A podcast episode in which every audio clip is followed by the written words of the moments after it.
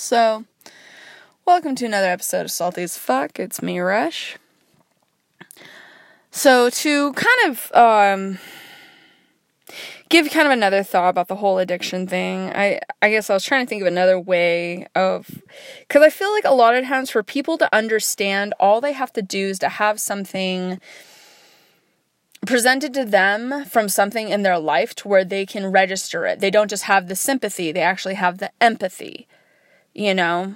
Um, and I feel that some people, um, if you're in a domestic violence situation, you know, if anyone survivors of domestic violence, they'll tell you that it doesn't start like that. He doesn't start smacking you around the first date. I mean, you have common sense. It starts slowly. It starts with uh, starting to be a little bit controlling, but you think it's cute. Um, you know, you're starting to alienate, spending less and less time with your friends, less and less time being independent of that person. And pretty soon, it's like before you know it, you're completely dependent on this person. You're completely vulnerable. Um, and I feel like in a lot of ways, drug addiction can be the same thing. Because how many times, like, I know personally that the thing someone will say is, but I love that person, you know, because it's love. And I'm like, love doesn't excuse shit. Love is the reason why you may want to compromise or try to work it out. But love isn't enough. And I'm sorry, uh, there is no one's love enough on this earth to ever make me put up with what I have in the past. And, you know, I'm not saying like I've never been in that position. And that's the thing I think maybe why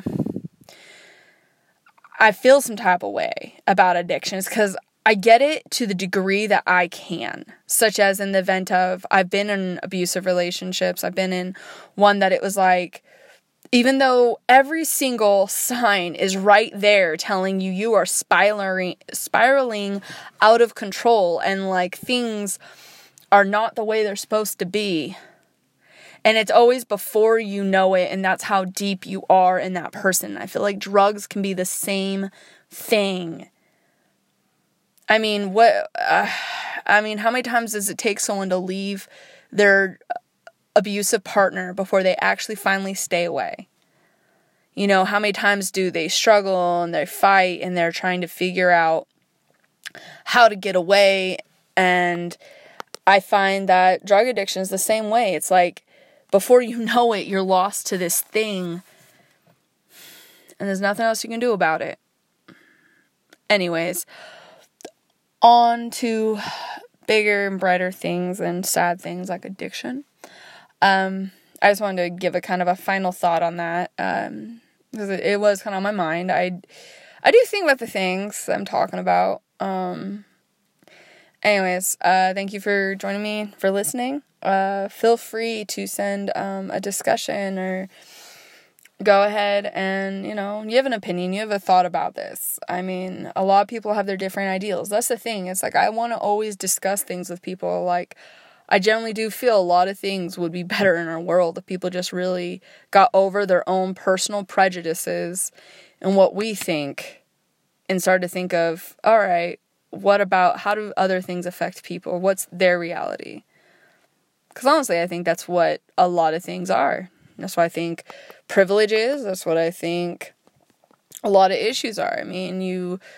I mean, you discuss white privilege, and a lot of people will throw down and just be like, well, I'm white and I'm not racist, so white people aren't racist. And I'm just kind of like, you're an individual, though. That's amazing. That's good. You're a decent person.